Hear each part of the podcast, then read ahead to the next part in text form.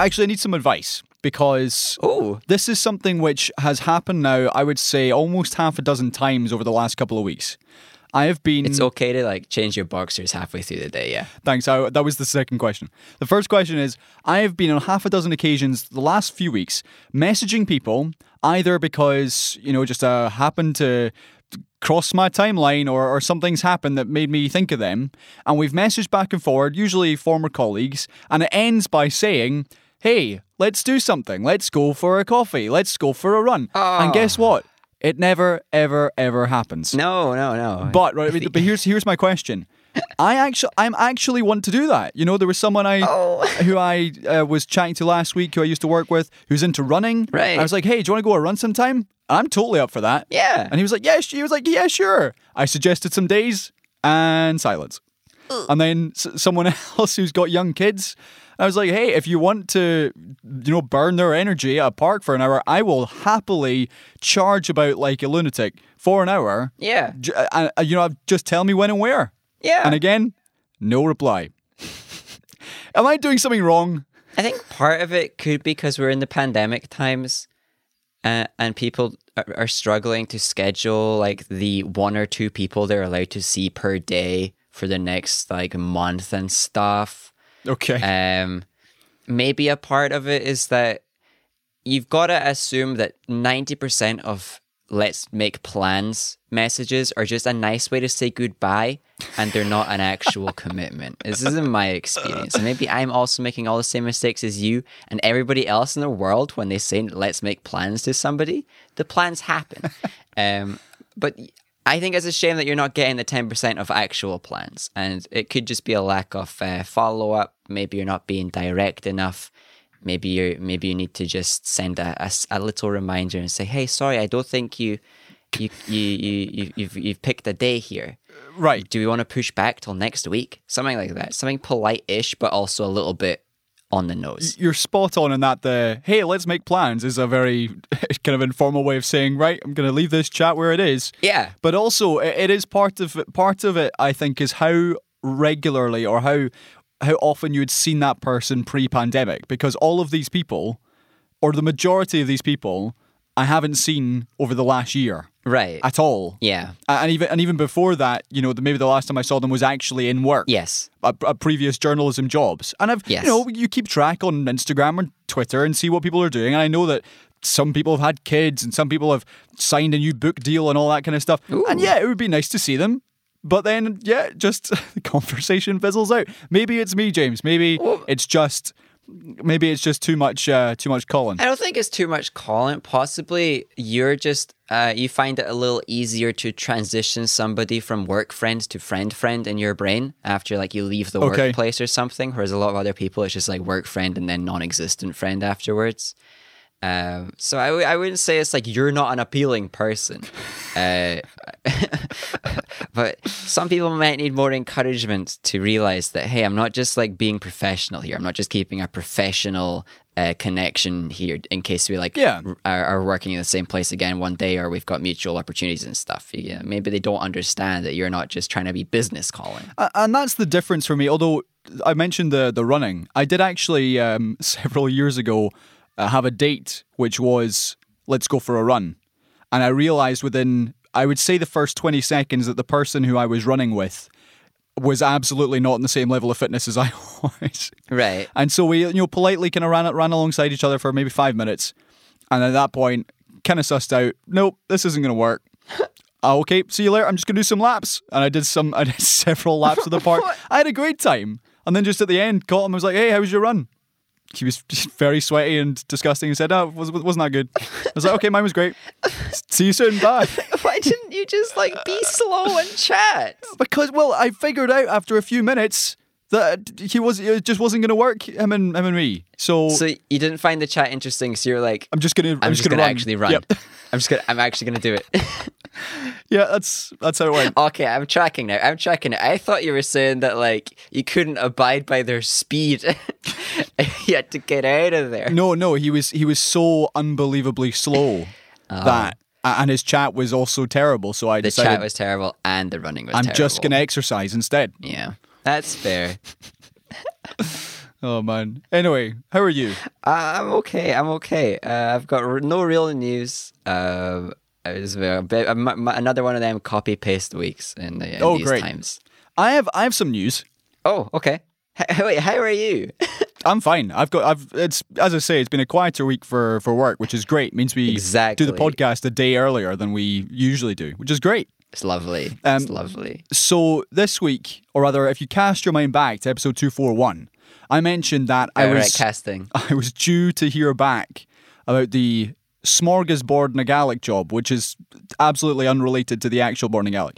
I was meant to be hearing about that job last week. Right. And did not hear. Right. And so I was like, okay, they probably chose somebody else. Uh-huh. I'll message my contact and see if they've got any feedback on my interview. Yes, an important thing. Yeah, absolutely. So I emailed her and she said, "Hi Colin, the decision is currently with the minister and we will let you know in due course."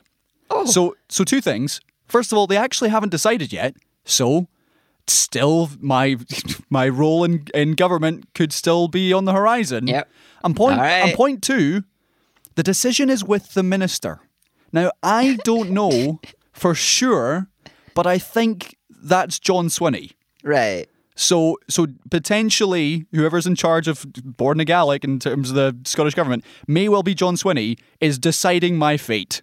How about that? Right, and is probably listening to the podcast. Absolutely. There's no chance. There's absolutely no chance here. It's probably listening right now. Hello, Swinney. I'm surprised you're not quit yet. Well, in Gaelic, his name would be Ian. So, hi, Ian. Hello, Ian. So, yeah, that's what's happening. I may have an update for you then next week. Yeah. As to whether or not we have to delete every previous episode ever. A running deletion. We'll see. I wouldn't mind, to be fair. It would be less stressful. It would, and it would also save me a lot of time having to listen through every single episode we've ever done to see what was worth keeping or, in most cases, worth chucking. I am hard voting for the rolling delete. Download the episodes, put them on a hard drive, rolling delete. You only get to listen to the past month of the podcast. Okay. We'll see. To be continued. If I get it, yeah, probably. If I don't, long live Seesaw Parade. Anyway, speaking of, welcome to the show. This is episode 242, reaching ever closer for that glorious big 250. And then the even more important 251 thereafter. Absolutely. We're going to have to mark that in that occasion in some way. Yeah, no, like, what is the, like, gemstone for a 250th? It must be something incredibly valuable. I know wood is like the first anniversary, so it depends how many anniversaries we're counting. Yeah, are we doing it by how many years we've done, or are we just doing it pretending that an episode is worth a whole year? Yeah, okay. And I asked the Queen, she's like that old. She's been married for 250 years at this point. That's true. She is a lizard. My name's Colin, and he is James. Yeah. Also a reptilian. And thank you very much for... Yeah, I'm a crimson kind. Thank you very much for listening to whatever the show now is. But it's certainly Scotland's longest-running entertainment podcast. Yes. Your new favourite podcast with the longest season one in history of entertainment podcasts. Absolutely. We tell as few lies as we possibly can. And also, for anyone who is listening from the Scottish government, I was joking, the Queen's not actually a lizard. And I'm not crimson. Well, yeah, you can decide that one for yourself when you actually meet. Have you ever seen James? No. So you don't actually know for sure. I've never seen me in the same room as crimson lizards. If you want to get in touch with the show, maybe to tell us you're cancelling your Patreon subscription, it's at Seesaw Parade on Twitter. Or seesawparade@gmail.com. And please do get in touch and let us know what you've been either watching, which we'll get to later in the show. I've watched a couple of the Oscar-nominated films, so I'm looking forward to sharing what I found with those. Right. But you can do what Shanana did this past week on Twitter, who replied to the fact that we were skipping the WandaVision credits by saying, "So wait, if you didn't watch the credits, did you not see the post-credits scenes? I'm so confused." I do that thing where you scan across the nav bar at the bottom of a video and you check if anything looks like not credits, and then you click on that part. Correct. So I said as much in a reply, saying there's a magnificent feature called the fast forward button. Wow. And Shanana was worried. She was relieved, and worried that I was missing the fun. Okay, that's good. Which is stupid, since I'm the old person who would be more likely to miss the fun. So reading into that, Shanana was patiently sitting through 7 minutes of credits every episode to see if there was or was not a post-credit scene. That's like a whole hour of your life gone. This is what happens when film studios make TV shows, is they have as many credits as they would in a film. And I genuinely hope nobody is watching them all. It's life wasted. The thing is, if you were one of those people who was in the credits, you definitely would be watching to make sure that you could take the Insta story for when your name appeared. Possibly, but would you watch every single episode? Do you reckon there's people in like production and in like set design or like a microphone operator who only appears in the credits in one episode, or do you think they appear across the whole season? Because if they appear across the whole season, you don't need to watch every single episode just in case that's the one that you like held the microphone for. Well, the thing is, you didn't need to watch every single episode of The Riverside Show either, but some people did. Yeah, and it's about as entertaining as credits. The thing is, I got tagged in an anniversary post on St. Patrick's Day. Oh yeah, I saw that. By STV Footage Sales, who clearly had just gone through their library, looked for something St. Patrick's Day related and found me, who was presenting a live segment from Malone's Bar on Socky Hall Lane with arguably the worst haircut I've ever had in my life. Yeah. It was awful. Yeah, it was one out of my book. I don't understand why either one of the producers or me didn't stop and say, Colin, you really need to get that mop sorted. What on earth is going on with the sideburns? It's not 1990 anymore. Well, I think it is good to stand out in the crowd of copy-paste haircuts. That's true. Certainly was standing out. And maybe that's why you landed the gig, right? You got the job because they were like, oh, which one do we like? And they tried to like name anything unique about anybody. And they're like, I guess like that one guy had hair that was different. Let's get him. That guy's got like an ice cream cone haircut. Yeah, let's get him. He's got sideburns that go nowhere. Great. What's funny as well is that in that segment, an Irishman at the very end is clearly just out of his face and swears on live TV. Oh. And I fumble over an apology. And it's funny just watching, because at the time, I remembered none of the producers on the show actually caught him swearing because he said it so quickly and with such a strong Irish accent. Mm-hmm. But yeah, that was not, unsurprisingly, the first time someone swore on live TV in a segment I was in. Well, congrats to all of those who did. They managed to break a rule, and rules that can be broken without actually harming anybody, I'm all for it. Okay, well... like swearing on TV, who gets hurt by that? Like, no one. Old people. Like, you might have to explain to your children, don't say that word. But that's education, and I'm all for education too. So, do it. Okay, right. Well, from swearing on TV to something much more serious. Yes. Let's talk some actual news, James. Yeah, let's do the important stuff.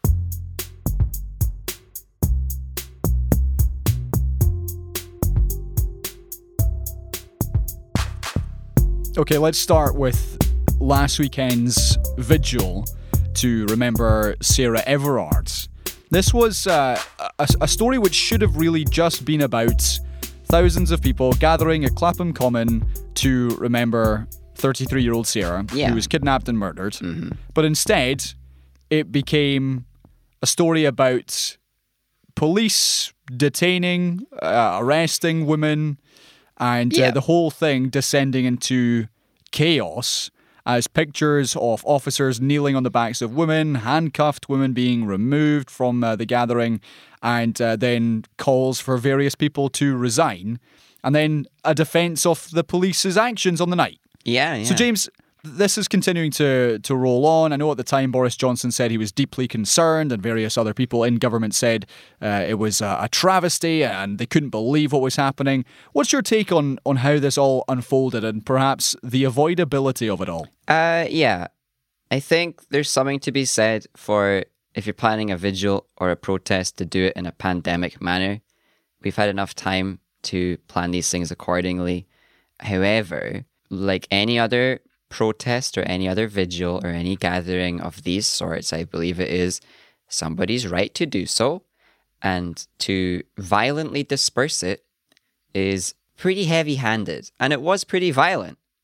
I think that intentions are being good or lawful or not from the police, this was just a bad call. They possibly could have encouraged some form of distance in the gathering. I don't really see why they were so worried. It's not like the vigil was going to get violent. It's not like the vigil was going to cause any destruction of stuff. It was peaceful. Uh-huh. And then the police escalated it. And we've given acclaim to UK, but in particular Scottish police, for knowing about de-escalation. And they clearly didn't practice that, because they were practicing some pretty clear escalation. Nothing would have happened if there wasn't this attempt to disperse people and an attempt to do it. Well, and the damage had been done. Dispersing them was going to make no difference. They were already there. They'd already gathered, right? Yeah. It doesn't. You can't undo the gathering. So just to give some more background to this before we discuss it further, the seeds for all this were sown prior to the vigil itself, because the Reclaim the Streets organization had actually taken this to court to see if the vigil was legal. They were told, first of all, that actually if you gather together, it's illegal. Yeah. But the momentum that this campaign was getting, and the fact that thousands of people, hundreds of thousands across the country, wanted to do something, to hold a vigil, to light candles, to do all sorts, to remember Sarah Everard, it was going to happen. Yeah. That was the fact. But the police then decided, well, this demonstration is going to be illegal under the current lockdown regulations. And as we may find out later in the show, maybe forever. Protests of this kind may be illegal forever, which is quite a scary thought, but we'll get to that.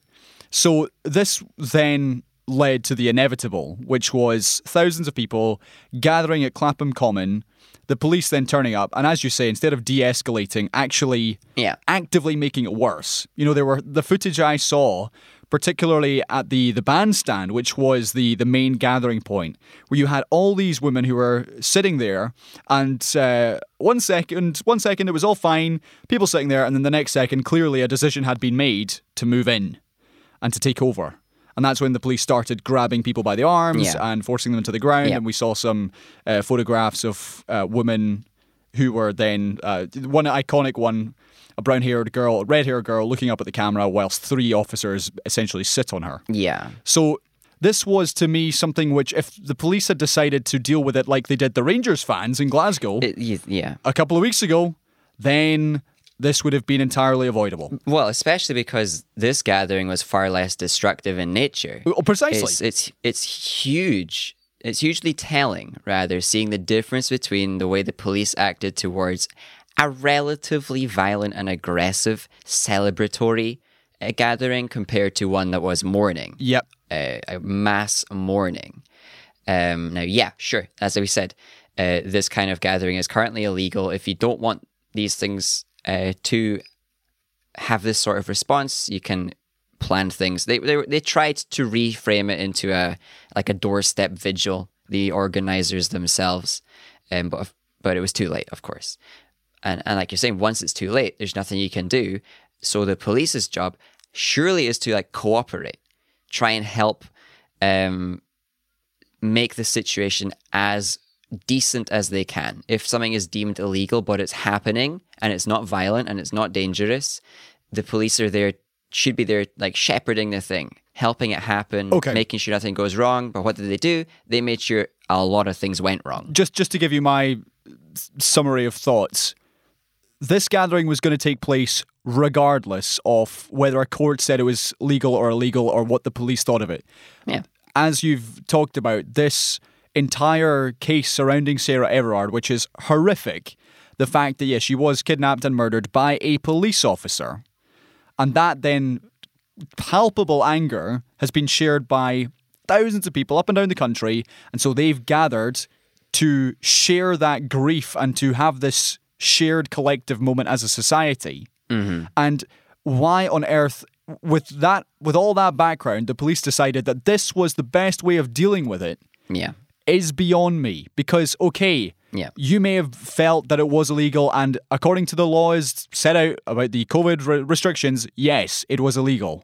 However, was this the best tactics for this kind of gathering? Absolutely not. No. The same was true, as you say, the same was true of the Rangers fans at George Square. That was illegal, and instead of it, people holding candles or holding their phone lights up, they were actually just destroying memorial benches. Yeah, and peeing at statues and smashing benches. Setting things on fire and flares and all sorts. And the police decided, you know what's the best tactics here? Let's just take a step back and de-escalate wherever we can, instead of making things worse, which is exactly what they did here. They made it so much worse than it already was. Yeah, it's the backwards of they've inverted their responses, and it's strange. And okay, yeah, we're comparing two different forces with two different people in charge of them, if not more people making the decisions. But still, we know that there is a lack of accountability within UK police forces, a lack of self-investigation, a lack of a means to fight back against them when there is injustice and all this stuff. And yet we see them still trying to take the high ground and say that they act appropriately just because they deem it as so. Okay, right, moving on. Now, Seesaw Parade listeners, welcome to a different time, a different era. We've been transported into the future. We have finished recording the episode, and several hours later, before publication, a big story is broken. And instead of doing what we usually do, which is just publishing it anyway, we've actually decided to record something fresh and edit this into the earlier portion of the show. Yeah, especially because it genuinely just eclipses whatever we had recorded. Yep. So this is the news, which is broken just in the last few minutes, that a majority of MSPs on the Alex Salmond committee have said that Nicola Sturgeon misled the inquiry. Yeah. The BBC understands that MSPs on the committee voted by 5-4 that Miss Sturgeon gave them an inaccurate account of her government's handling of complaints against the former First Minister, Alex Salmond. The committee's final report is expected to be published next week. Yep. And a spokesman for Miss Sturgeon has insisted the First Minister did tell the truth during her 8-hour evidence session. So, James, instant feedback. Yeah. The statement from the First Minister's office or whatever is a wee bit Trumpian. It does come across a little bit like there's a conspiracy against me. And this is far more of a thing than I had expected. Having heard all of her answers and all of her non-answers, I thought she was going to get away with it. It seemed like she'd ignored enough of the questions that she couldn't have possibly misled anything. She didn't say anything. However, this is pretty big. She's only, her career as politician only hangs on by a technicality at this point. And just depending on the official outcome and then the outcome of the other inquiry, we might see that technicality also get eroded. So this other inquiry you've mentioned is headed by the Irish lawyer James Hamilton, which is specifically investigating whether Miss Sturgeon's involvement in this whole saga counts as a breach of ministerial code, and that report is also expected in the coming days. Yeah. So this whole mess, which has been going on for quite some time, we're now basically in the final stretch. Yeah. So let's say, as I say, this committee is, the report's due to be published next week, but clearly the findings have been, or the votes have been decided already. Someone leaked them. To me, I mean, this party is made up of 4 SNP MSPs, couple of Conservatives, Labour, Lib Dem and an Independent. If they voted 5-4... An ex-Green Independent. If they voted 5-4, then it sounds to me like the SNP have backed their leader and the rest haven't. So yeah, the rest were unconvinced. So there will be some argument made that people have just voted along party lines here. Yeah. And that the opposition is all just out to get the leader. Yeah, is that fair? It's as fair as the First Minister's... Like, the First Minister saying this is as fair as everybody else saying the SNP are just voting in line with her, even though they don't believe her, right? Right.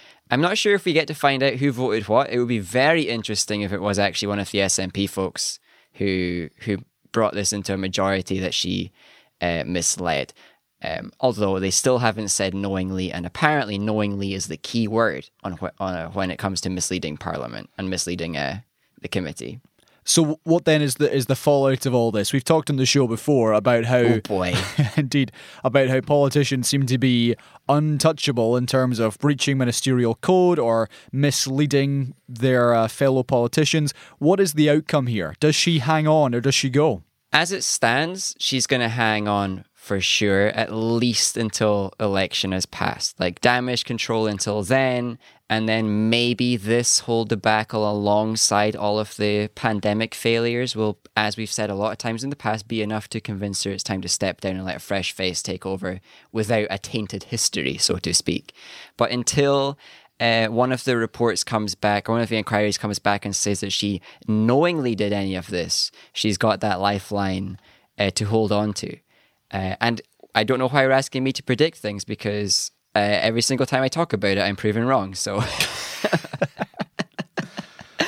okay, we'll just have to wait and see. I'm like, again, at the very least, all the opposition parties have another massive load of ammo in the upcoming elections, because everybody from both sides of the political sphere can try to use this to garner votes for themselves and get them away from an SNP. So at this point, I would already be surprised if we're seeing an SNP majority like we've already seen. Yeah, so a couple of points before we jump back in time and continue with the programme as normal without any sort of mention of this.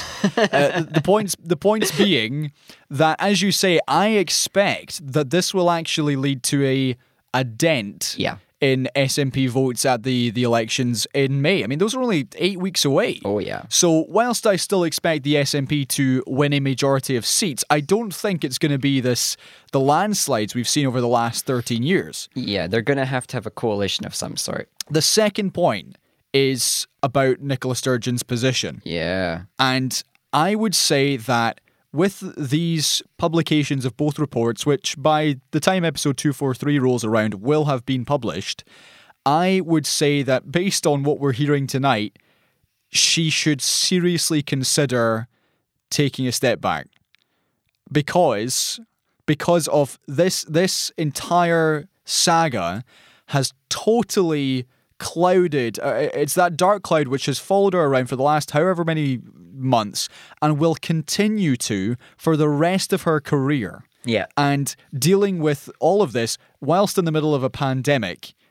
I mean, stronger people than me would have said, no, you know what, it's enough's enough. Yeah. I'm sure if I was embroiled in something like this, I would probably also say, you know what, no, I'm not doing this anymore. Yeah. The thing is, I don't think we will ever fully know what she knew, what happened when. We will never fully know. Only she knows that. Yeah. So ultimately, we're never going to get that justice of knowing the exact timeline of events. Yeah. But regardless, she will always have this hanging over her, and it's a shame because she has led the country in some regards very well over the last. She's had lots of successes. Yeah, indeed. Over the last decade. But I would say this might be it. Yeah. That being said, we've seen Westminster politicians do the same or worse than this over the last couple of years, and they're all still in a job. Yeah. So who knows? Yeah. So she might go down the Boris route of, I'm stronger than all the opposition, I'm just going to stick around and ignore this. She might. And I hope that she doesn't. I hope that right now, where we are in this position where she's made mistakes, but not intentionally, or not, it's not been decided that it was intentional. I hope that she keeps apologizing for those mistakes. But if anything transfers into she knowingly misled or knowingly breached this or that, it has to be a resignation. But even with this chain of mistakes, and with pandemic, and with all the other blunders that people have been pointing out with the SNP over the last decade, they better start ramping up the campaign for whoever her replacement is going to be. Because I've got no idea who's in line. And Humza, there are names that look like they could be the next intended leader, but they really need to get that profile on the rise right now, because this, as you say, even if this all ends up being just a continuation of the status quo, she doesn't last much longer. She's got to have the replacement in mind. Okay, let's go back in time and pretend like nothing happened. My goodness, this is awkward for all of you. Have fun. Have fun with my editing. Oh boy, yeah. Sorry, Colin. Okay, let's move on to the other major story from this week, and this is the announcement of Scotland's routes out of lockdown. Oh, so yeah, a bunch of dates. On Tuesday, bunch of dates, because we now have actual dates instead of roughly months. First Minister Nicola Sturgeon said that, first of all, hairdressers, car showrooms, garden centres will be able to reopen at the start of April. Yay. And moving through the weeks after that, we'll be back into a tiered system once again, with Scotland's islands down to level 2 by the end of April and everywhere else in level 3. And basically the long and short of it is that you can travel across Scotland from April 26th, and the long-term goal is for Scotland to be at level 0 by late June. This would mean the least onerous controls on movement, on shopping, on mingling. Yeah. So stay at home becomes stay local as of next month, and then things just slowly reduce as we go towards the summer, which was kind of expected, but now we have actual dates for it. We've got dates, and again, I hate that we're getting given dates instead of a target. If we had a target like rate of infection, I'd be happy. If we had target like numbers for like infections per million, I'd be happy. But we've got dates again, and I don't think the dates make much sense, especially seeing as currently in Scotland, we are still on a plateau of cases. It hasn't gone down since we talked about this last week. So to see a lack of trend downwards, and then to hear that, hey, we're going to be easing some stuff, it's like, well, why? Like, wait until there's a downward trend at least. Don't just like stick a date on it and assume it's going to be fine. So this feels ambitious. With how much vaccination there is going on, that is always a hope that it will make things easier. But I know that even if we get to the like 80% of people have had their first jag, I'm still not going out and about, right? I'm still just staying indoors, even if we're supposed to be on like whatever's level we're on, where I'm allowed to do stuff. I don't trust it at this point. Like I'm waiting till the majority of people have had their second dose of the vaccine. As we've discussed before, I believe the dates are necessary because people as a whole want to have some sort of certainty about what's happening, as opposed to just a vague, unspecific time that things will be allowed to open. Because from the business's point of view, they'll say, right, if this is the target, then what if we hit the target tomorrow? Yeah, we got to get our supplies in so we can open up immediately. Right. What if we've got the Highlands that are comfortably under that rate, but Glasgow isn't? Then we're just going back to tiers again. And I know we've talked before about how, particularly for the major cities, if you're stuck in tier 3, then you've got very little chance of getting out of that. Yeah. So part of me understands it, because you're giving people a date that they can circle on their calendar and move towards that. It also helps the businesses, particularly with supplies. But I understand, particularly when the rate in Glasgow has actually gone up, unsurprisingly, because of the mass gatherings of Rangers fans, and also, as we've seen this week in Kelvin Grove Park, because the sun's come out. The sun's out. People just decide that gives them carte blanche to drink in a park. I mean, I just went for a lie down on the floor beside my cat. I feel more people need cats, and just cats can infect us with their laziness. Okay, well, because of that, the rate in Glasgow has gone up, and if you look at the overall picture, then Glasgow is certainly up there, leading the way with the likes of Ayrshire and other places in the West Coast.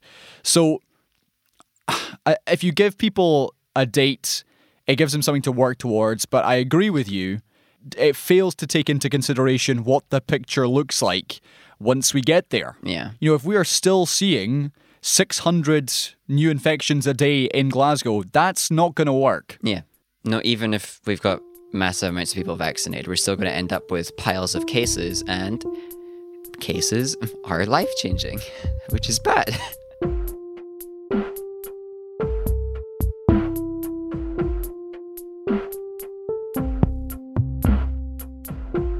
Right, James, before we talk about what we've been watching this week, let's start with the Oscar nominations for 2021. A list of films I've not seen. So the Academy Awards nominations were announced in LA.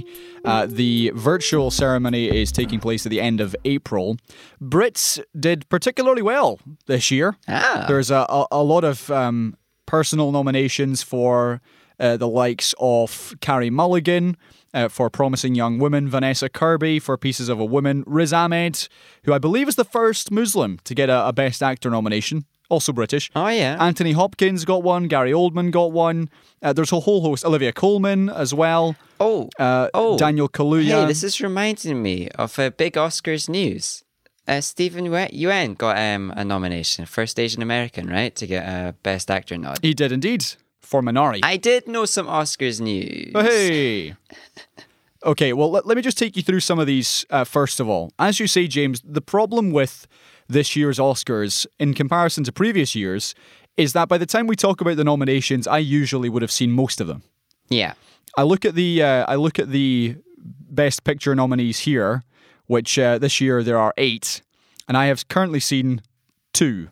Right, yeah. And some of them are simply unavailable right now in the UK. You know, I actually looked for them, and they either are yet to have a release date or they're yet to be put out on streaming services. So there's some which I will simply be unable to see unless there's a change of heart by several production houses. But I'm going to blur this in with some of my reviews of what I've been watching. So, for example, the leading horse for these nominations is the film Mank. I would love it if there was an Oscar for leading horse. Okay, so Mank has picked up 10 nominations, right, including Best Picture, Best Actor for Gary Oldman, and Best Supporting Actress for Amanda Seyfried. So, and a bunch of other ones as well. I watched Mank this past week because I had seen it done incredibly well. So let me just give you my thoughts on this and to let you know if I recommend you watch it. Okay. This is David Fincher's latest film. Yeah. Formerly the Social Network and Seven and a bunch of other things. Yeah, people like him and his stuff. Yeah, it's on Netflix. It's based on a script by his late father. As you've heard, it's got 10 Oscar nominations. So it's set in 1940, telling the story of Herman Mankiewicz, or Mank, who is the writer behind Citizen Kane. Mm-hmm. Worked with a young Orson Welles and all the drama that comes along with that. So you've got Gary Oldman, Amanda Seyfried as the leads. You've got Lily Collins, Charles Dance, lots of familiar faces. It's a very, very tough, dry movie. Okay. In classic Fincher style, it's told in a non-linear flashback way. It's cutting back and forward. The whole thing is black and white. The sound has been edited to make it seem like it's a film that came out in the 1940s. So everything is this kind of warbled mono audio. Right. The only thing that tells you this is a modern film, well, besides the actors, is the fact that the camera moves. The camera moves and the quality of the picture are obviously markedly better. Right. Although, there were some real impressive camera moves way back in the day. Oh, yeah, absolutely. Yeah. So that is the only giveaway. Stylistically, many of the scenes are punctuated by screenwriting instructions. So, for example, a scene will start and then a typewriter appears at the bottom and it says, "Interior, Mank's home, daytime." Right. And this is a thing it does throughout the film to tell you where the film is going and in what years you're currently watching. So, the performances in Mank, definitely the strongest part. Gary Oldman, as expected, is excellent. He last won for his portrayal of Churchill in Darkest Hour a few years ago. Some of the ensemble cast scenes are, as expected, very sharply scripted. This is a Fincher film, after all, and occasionally funny. Soundtrack, once again, from Trent Reznor and Atticus Ross. It was recorded with only period-authentic instruments, which is also excellent. Production design, costumes, give them all the awards, but my goodness, this is not something you want to sit down and say, "Hey, let's chuck on this really enjoyable film," because an enjoyable film is a stretch. It's not. It sounds stylish, though. Oh, absolutely. Stylish, well-acted, well-written, but you know, keep the popcorn behind for this. You really have to be awake and alert, right? So like, and switched on. Sprinkle some caffeine into your popcorn. Yeah, or just like drink a lot of coffee and really, I think if you were a total cinephile, ooh, you would love this. Right, right. But a cinephile, I am not. I'm like 20%, so I might watch it. Okay. Some of the other nominations, I mentioned Sacha Baron Cohen for Trial of the Chicago 7. He got a nod for Best Supporting Actor. I reviewed that a few months ago. It's also on Netflix. It's quite good fun. I don't think it will I remember at the time I said it won't win Best Picture. I don't think it will. I don't think it should. But it got a nod. Wait, you know what? Lakeith Stanfield got a nod for Best Supporting Actor, right? He did indeed. I'd like him to win. Yes. He's great. So this is one of the movies which I am desperate to see. It's Judas and the Black Messiah, which is based, strangely enough, on something I talked about on the show recently, yeah, which was the murder of Fred Hampton, who was the Black Panther Party chairman in Illinois, and the fact that the FBI essentially had an insider, an informant in the Black Panthers, who which then led to Fred Hampton's murder. Mm-hmm. And as you say, Lakeith Stanfield, phenomenal actor, as is Daniel Kaluuya, both of them nominated for Best Supporting Actor. Couple more things just before I pass over to you. The most surprising / most delightful nomination, ooh, goes to Maria Bakalova for Borat, the sequel. Ah, yeah, good call though. Which is, the thing is... as much as the film was never going to win Best or be nominated for Best Picture, she's the best thing about it.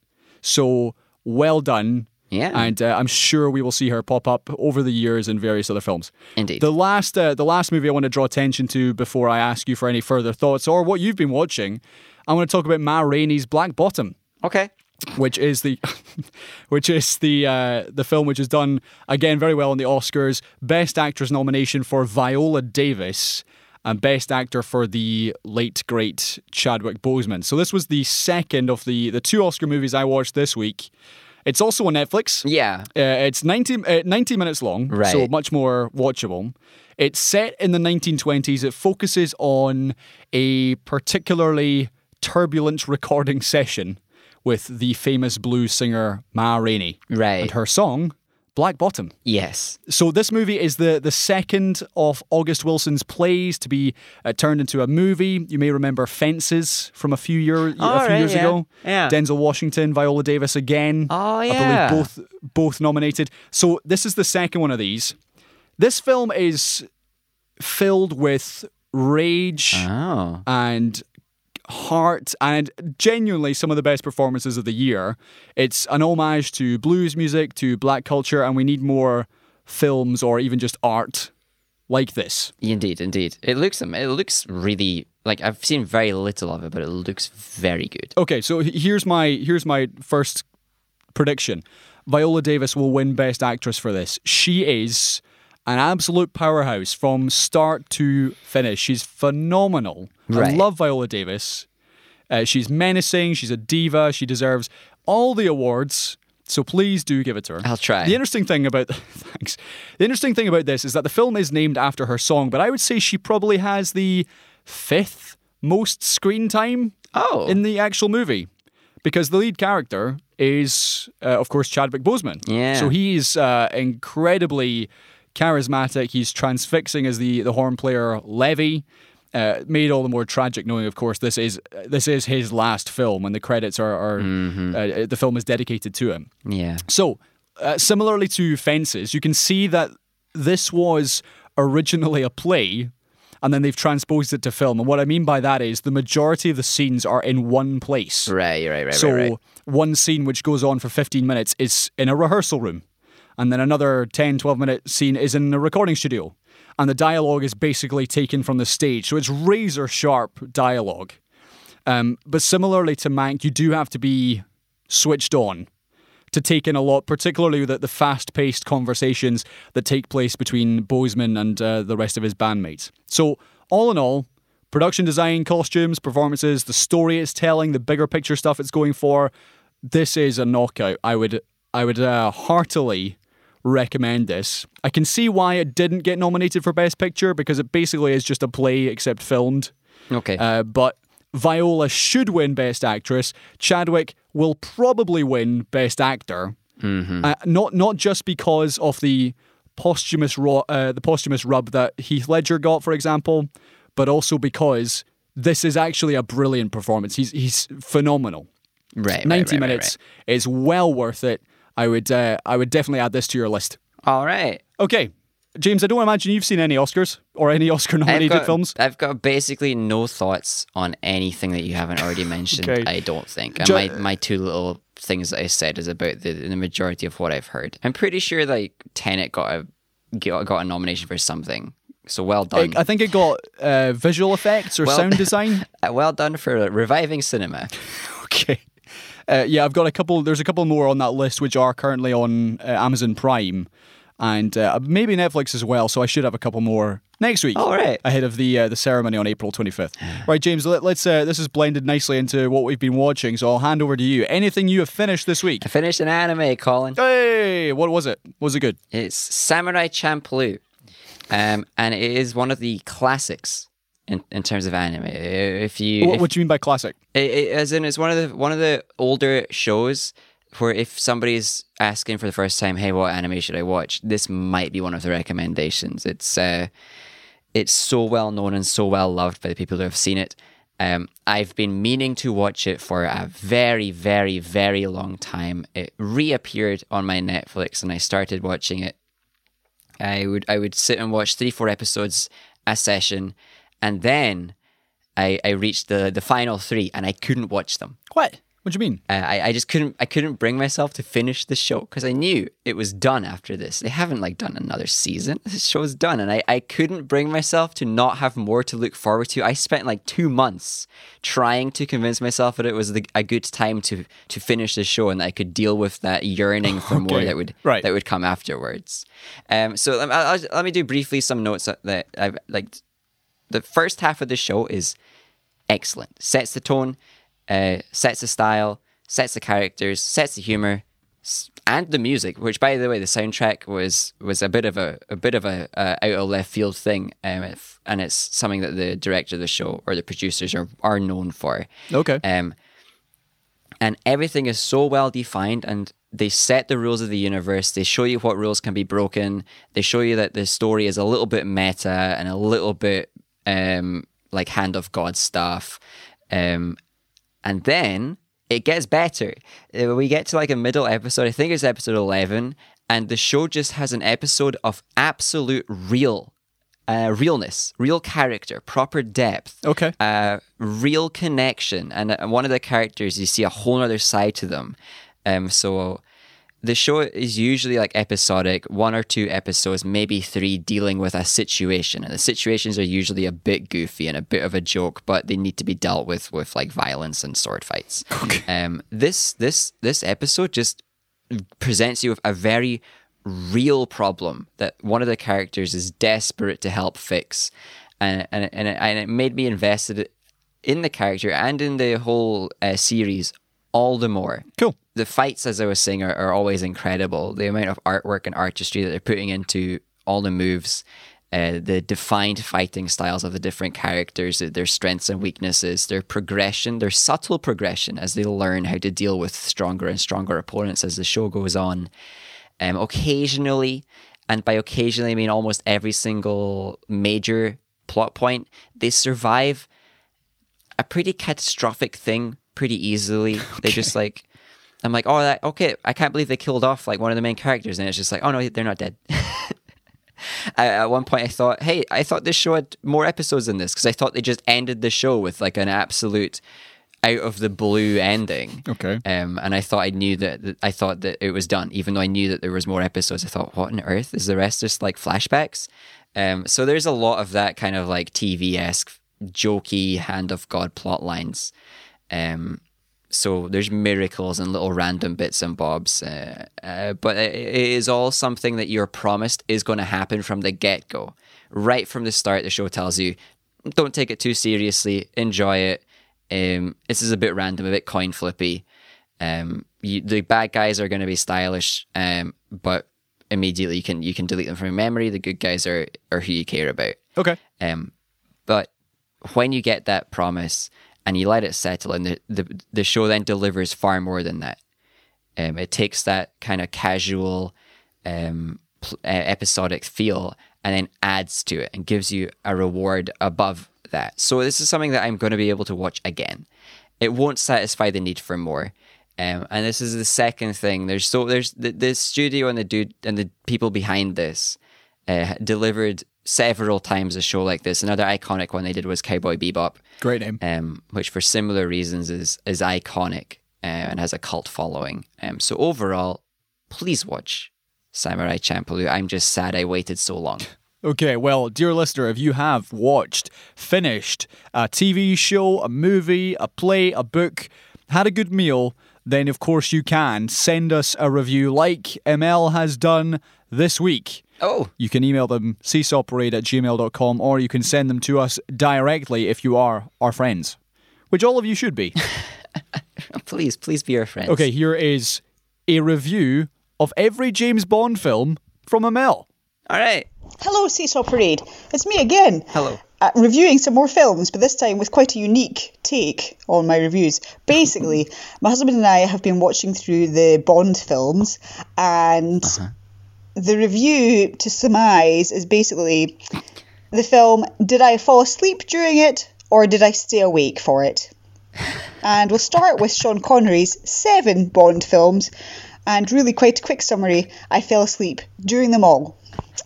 We move on to Roger Moore, who also had 7 Bond films. And unfortunately, again, I fell asleep during them all. Then we move on to Timothy Dalton, who is a bit of a left field Bond, I understand. And he did 3 Bond films. I stayed awake during one of them, Living Daylights. So if you're going to pick one of his to watch, maybe that one. Then we move on to Pierce Brosnan, of course, who had 4 Bond films. Again, I stayed awake for one of those, Die Another Day. So that obviously was a bit more interesting. And then, of course, on to the Daniel Craig numbers, which are markedly better than the rest. He has 4, I believe, released so far. I stayed awake for 2, Spectre and Quantum of Solace. So he really got 50% of his films awake, so he's the obvious winner. So anyway, just to say, if you want a Bond recommendation based on the sort of plot and characters and the rest of it, I can't help you because I didn't see most of them. If you want to know whether it was interesting enough to keep me awake or not, then take my hints on board. Okay, so first things first, great review. But second of all, the 2 Daniel Craig films you stayed awake for, Spectre and Quantum of Solace, they're the worst ones. Like, I was all for the Did I Fall Asleep review system. Great rating system. But I almost fell asleep for those 2. That is the only thing I would ask, ML, which is Casino Royale, which is, and Skyfall, which are considered 2 of the best James Bond films in existence. You fell asleep during those and you stayed awake for Quantum of Solace? At what point did you fall asleep? Because, like, to be fair, Casino Royale does take its time in the middle. Well, it does when they're playing poker for a long time in a montage sequence, but it's still very good. Mm-hmm. But anyway, no, I thought you'd enjoy that rating system. However, I loved the review system. I give that review system a 5 out of 5. Well, I'm going to say I gave that rating system I stayed awake for it rating, so thank you. I did stay awake for it. If you want to invent your own rating system, you can do the same. James, I've got one more movie to review. It's going to be very short and sweet. I watched Zoolander, or rather myself and Graham watched Zoolander, because he had never seen it. Right. And I would say the last time I saw it was easily a decade ago. Yeah. So I was watching it essentially with fresh eyes. My goodness, this film has aged badly. Very, very badly. Mm-hmm. So the thing is, I still enjoy the film. Has got some good lines. That is what I would say. It does have some good lines. Some iconic lines, some iconic characters. Mugatu is one of my all-time favourite comedy characters. Will Ferrell is genuinely excellent as that. Right. And Ben Stiller does his... and Owen Wilson, they all play their parts very, very well. Mm-hmm. And it is, because of that, why it became a cult film and then got a sequel that nobody asked for 15 years later. Yeah.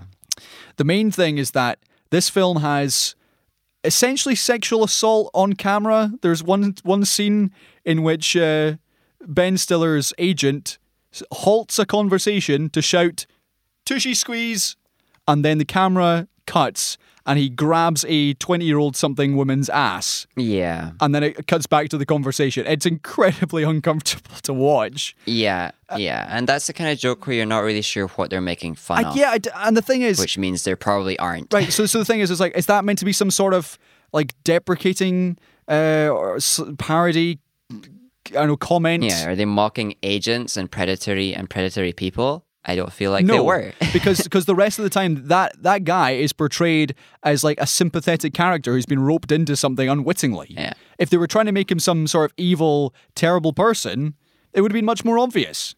So there's that. There's a couple of instances of blackface, which are the kind of ones which are borderline. It's not like, hey, we're making fun of black people. It's, hey, watch this great disguise I can get into. And then the next scene is a black guy, and then he rubs off some of his makeup, and he's Ben Stiller, and the rest of his face is black. Yeah, but it's like, in terms of Ben Stiller and blackface related to him, it's not at the Tropic Thunder level of, like, I suppose we can get away with it still, but it's far more questionable. So the thing with Tropic Thunder, because I see people, particularly younger people, coming after Robert Downey Jr. for this all the time. Yeah. Tropic Thunder is the blackface which... I don't really know how to phrase this. You can do, or you can get away with, because it was parody. It's making fun of the act itself. It's the same thing as they did in It's Always Sunny. Right. So it's making fun of actors who are so into their method acting that they will just do things which are completely inappropriate because they believe that's what the story dictates. Yeah, and it's also making fun of the age-old Hollywood tradition of... blackface, just getting white actors to play black characters, roles that black characters or other ethnicities, which is exactly what Tropic Thunder was all about. Whereas Zoolander, whilst it has the elements of we're making fun of the modelling industry, it is not set out to be a parody. It's set out to be first and foremost a comedy. So there's a couple of things which you did not see in the sequel because, you know, in 2001 when this film was released, it was perfectly fine to do that. Yeah. No one raised an eyebrow. Yeah. Whereas if you do that in the sequel, which they didn't, that's because times have changed. So, as I say, it does have some funny moments. A lot of the jokes don't really land anymore. And there's some questionable aspects of it. Even the fact that Vince Vaughn doesn't even get a single line of dialogue. Poor Vince. Oh, poor... yeah. I mean, I feel for him sometimes, but, you know, Hollywood, it happens. Okay, James, we've got one trailer before we... head into our final stretch here. It is Zack Snyder's Justice League. Oh, yeah! Because, dear listener, if you are big into your world of superheroes, particularly the DC kind, so that is Superman, Batman, Aquaman, Wonder Woman, and the Flash, and Cyborg, who often gets forgotten, like I just did. Yeah. Don't forget Cyborg. This was essentially, after Justice League came out in, I want to say 2015... which was the insipid, grey, boring version of the Avengers, except with all the DC superheroes. Yeah. This sort of fan movement started crying out for this Zack Snyder version, the Snyder Cut, which was, according to the fans, a much better, fuller film that was hiding underneath the rushed exterior of the Joss Whedon edit. So if you cast your minds back, during the post-production of Justice League, Zack Snyder's daughter took her own life, and he had to leave the film. So Joss Whedon took over, and hence it became a hodgepodge mishmash of nonsense. So 6 years later, here we are, 4-hour movie/TV series is here, and here's a trailer. I've never seen a being this strong. Maybe one. He's back. I spent a lot of time trying to divide us. I made a promise to him on his grave. I need to bring us together.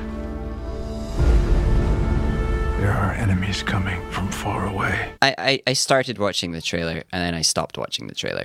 Okay, well, that makes two of us. Yeah. James, to me, this is what happens when studios cave to what fans want. Right. As opposed to what they decide is actually best. Because to me, Justice League was something which they could have just left well enough alone. But it sucks. It was a bad movie. They should have tried to forget about it for sure. Right.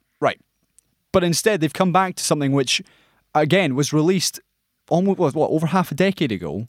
Yeah. Re-released it with some added stuff, some new scenes, some new characters, some strange CG characters. Yeah, CG characters. It's slightly improved CGI for Steppenwolf. Yeah, but that's it. But you know what, Colin? Over the past week, I have softened my initial reactions to this recut and re-release. Okay, why? Because I've seen the statistics and I've seen the stories about just how much of the film Whedon did reshoots off and re-edits off and replacements off. Uh-huh. That genuinely, I'm pretty convinced that this is less of a recut and more of an actual release. So it might still be rubbish. It might still be absolute garbo, but it will be the film that was meant to be made, because Whedon was like reshooting and removing loads of stuff. He was. I'm not sure what this stat was, but someone's saying that we've got into like this single, like the 20 to 30 minutes of the original footage was actually in the Whedon cut. It was, aside from that, it was all reshoots and re-edits. So will you be watching it? No. However, I don't think the fans are going to be disappointed. I think no. The studio has caved and spent a lot of money redoing this, and they might struggle to make that back. But I think the people that were asking for the recut and were asking for the Snyder edit are actually going to be happy.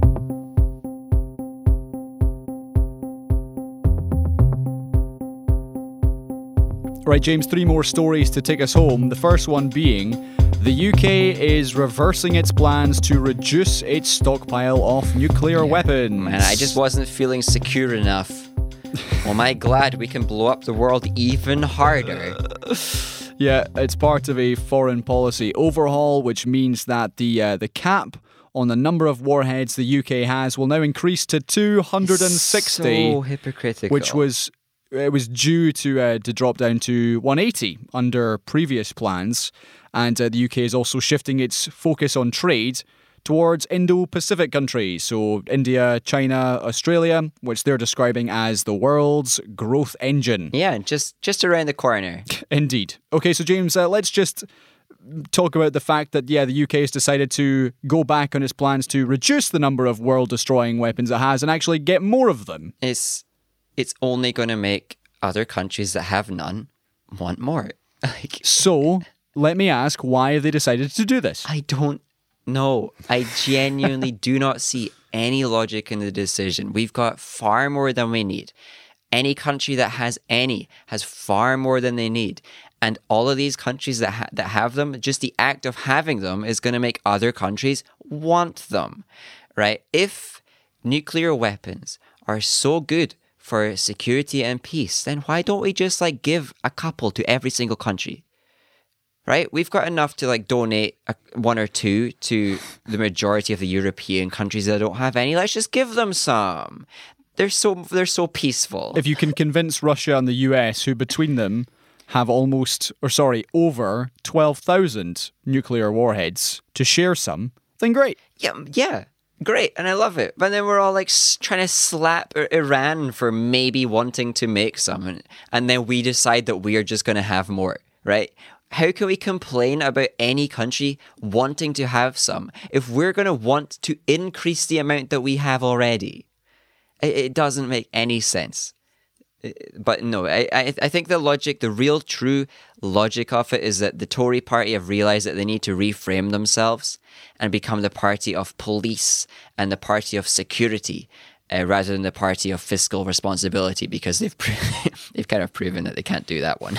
Okay, well, we'll get to the police aspect in just a second. Let's talk about AstraZeneca. This is the news that over the past week, over a dozen European countries have decided to stop using or suspend use of the Oxford AstraZeneca vaccine over safety concerns. This was due to the fact that 40 people in around 17 million had experienced blood clotting in the aftermath of getting the vaccine. Right. And so we've seen the likes of Denmark, Norway, Iceland, France, Germany, others, all suspend this use. And this is in the midst of the fact that the EU is really struggling with its vaccine rollout. But as far as I'm aware, they're just suspending it as a bit of a reactionary thing rather than a legitimate concern, because the occurrence of blood clotting is not actually different from just normal amounts of people, right? The blood clots per million is about on track with the average. So it's just another hurdle for the EU and their pretty bodged vaccination program. A couple of things here. The first one, was this reactionary? Absolutely. I believe Denmark were the first to do this. And then after that, its Nordic neighbours followed suit. And then more and more people across the continent decided that, yes, they all suspend it too because everyone else is doing it. Yeah. And if they're not seen to be doing it, then, are they just blazonly carrying on without even considering the consequences? So yeah, I can see why they've done that. But as you say, this is, read the potential side effects of taking paracetamol. It also includes blood clots. Mm-hmm. It also includes many other bad things, but people still take it. Mm-hmm. So the UK and people in the UK seem to be particularly unbothered by this story. I'm no medical expert. Put that in my Twitter bio, but this seems to me like pretty par for the course. Yeah, and it's not like the vaccines are going to go off date while they wait. They're just going to be stockpiled, and then once enough tests and have been redone, and they'll go back into circulation. However, let's do the primary hope is that this is just a thing, and it's just blood clots that are occurring naturally, nothing to do with the vaccine. Right. Hope part two is that if there is a batch out there that is causing blood clots, they have caught it early. Yep.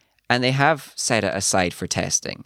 I don't want them to be wrong if they have a legitimate reason here. I don't want them to just immediately rush out back to using them if there is genuinely a bad batch.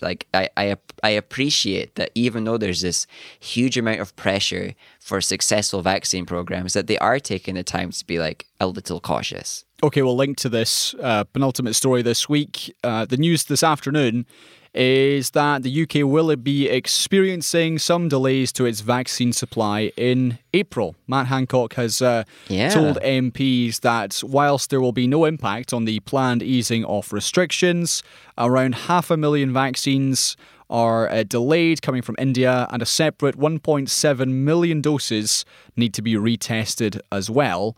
NHS England had warned of a reduction in supply in a letter which was sent out to local health boards across the country on Wednesday. Yep.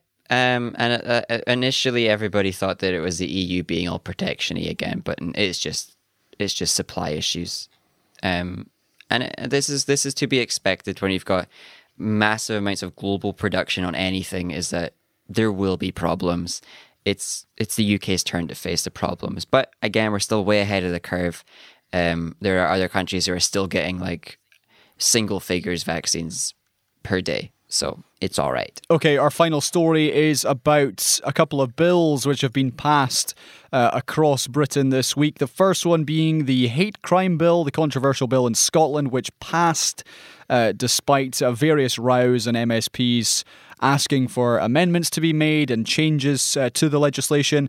And then Boris Johnson and his pals went and did one better. And as we said at the start of the show, have introduced a legislation, the Police, Crime, Sentencing and Courts Bill, clearing its first parliamentary hurdle, which would mean things like if a protest is noisy, or if they just don't like it, then if it's just an annoyance, then they can shut it down and they can prosecute people. Yeah. And we've got MPs themselves saying that they're happy about this because they're getting bothered by protests outside their windows. And it's that's the point of protests, and protests are one of our rights. Can we please not try and take away those? Yeah. So the Tories all voted for this, and because they have a majority in Westminster, it has passed its first reading. Now, there is still a long way to go before it becomes law, and I'm sure there will be various hurdles to get through. But this, James, is concern. Yeah, Tories being authoritarian isn't news to either of us, I am sure, or the majority of informed people. It's the blanket lack of transparent reporting on this, right, from the media in general. The response to this should be that the party in charge of the nation right now is currently trying to silence you from expressing disappointment in the final way that you can. If voting doesn't end up going well, the only thing we've got left is our voice, and that is collective. So they're trying to take away the collective part of that. And there should be outroar. There should be rage in the media at this, but there's barely anything. There's just like, hey, I guess they kind of passed it, but maybe it'll be like, maybe it'll be amended a little bit and it's going to be okay. Whereas if you look at the way that the legislation in Scotland about hate speech is getting reported on, it's like it's the final hurrah for freedom of speech thanks to the SNP, even though it had cross-party support. It did, after several amendments. Just on the... after several minutes, exactly. On the Westminster front, I believe it was David Lammy, the Labour MP, who said, the truth is the government is introducing these measures because it dislikes Black Lives Matter, it hates Extinction Rebellion, because both tell them too many hard truths. Yeah. And I thought, yep, sounds about right. Yeah, any... It's dictatorial. It's genuinely authoritarian. The only people who would want to silence protests are people who want to put their fingers in their ears and close their eyes and pretend that nothing's wrong with what they're doing. There is no legitimate reason to try and limit the people's ability to annoy the government. Right? Come on. So there's massive problems with the protest bill. And that wasn't even the only thing in there that was wrong. We're seeing... all sorts, and beyond even that, we're seeing all sorts of moves by the Tory party to introduce like massive changes in the way we are policed as a population, and it's way overreaching, and we better see some pushback. I expect the Lords at the very least are going to push back, because as much as they need reformed, they still do uphold more things currently than the Tory party does. And I'd also like to add that even though I'm trying to suggest that the hate crime bill in Scotland is less bad, I still don't like it. There are some sections of the hate crime bill in Scotland that are worded very loosely and so open to interpretation that I don't trust the courts to abide by the law, because they will take it too literally almost, as they have done before. There was some... parts of this bill, I'm unable to point to which parts, in which I believe the Law Society of Scotland said the threshold for prosecution was far too low. Yeah. And either it was going to be we prosecute nobody or we prosecute everybody. Basically, yeah. So it may then become, as part of this bill, was to abolish the blasphemy law, which... meant that blasphemy in public was a prosecutable offence, but of course no one had been taken to court for this for almost 200 years, so they removed it. Yeah. So is this just something going to be... Risk it's going to be something similar? Yeah, there's a risk that hate crimes aren't going to be prosecuted, because if we prosecute some of them, we're going to have to do everything. Right. So yeah, you're right. It's too vague. And similarly, it's like they're not really defining what is okay to say. Like what is offensive and if offensive things are hate, or if an offensive joke is a joke, or if context makes any difference to statements and things like that. Like overall, the bill's goal is pretty good. It is, if you are deliberately trying to build up hate towards a protected group, you get prosecuted. Right. But the way they define a few things is just a little too loose to trust the current Scottish legal system, which already does punish some people for doing things that I don't think are criminal. Yeah, and it's just one final point before we wrap up.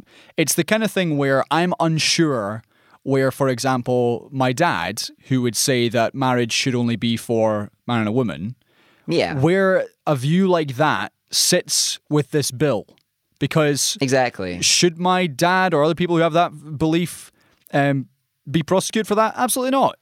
But I don't know what that bill says. Like, does it mean that if they say it in a particular tone to a particular group of people in a certain way? Exactly. Yeah. I mean, what is the line where you say, okay, that's an opinion or that's your belief, but no, that's a crime? Yes. Yeah, so, I honestly don't know. Yeah, the blurry line between an opinion and crime is worrying. I'm not worried for my sake. I'm not worried for like your sake. Yeah. But it is concerning, especially since we've seen things like a tweet getting somebody in jail and things like that in recent days. Or a dog who Nazi saluted. Yeah, exactly. However, to push back on another line of talk that I've seen about this is not cancel culture. Can we stop trying to blame everything on, like, Twitter? This is yet more, like, almost authoritarian government trying to like put things into law to make being a criminal easier, right? This has got nothing to do with Twitter or cancel culture or anything. I've seen this pushback against it as though it's like left-leaning cancel culture. If people think the SNP or this bill is left-leaning, they are blind. I know for a fact there are left-leaning organizations that are begging for more amendments. Yeah. I know that there are like a-religious organizations begging for amendments. Generally, across the board, this is just seen as something that a government is doing without really enough support over the nitty-gritty. Well, not sure we know. It's time to end the show. James, it's been another belter of an episode. Thank you very much for your time. Dear listener, if you would like to get in touch to discuss or comment on anything we've talked about, you can do at Seesaw Parade on Twitter. Join that conversation. Join the cancel culture. Yeah. Or you can email us, seesawparade@gmail.com. James, thank you very much. I'll see you at some point next week. Yeah, absolutely. Thank you, everybody, for listening. Please, please don't be hateful. Even though you might not think it's a crime. Just be nice. It's much easier. It's easy peasy. We don't have to like tell people they're going to jail for it. Just be nice.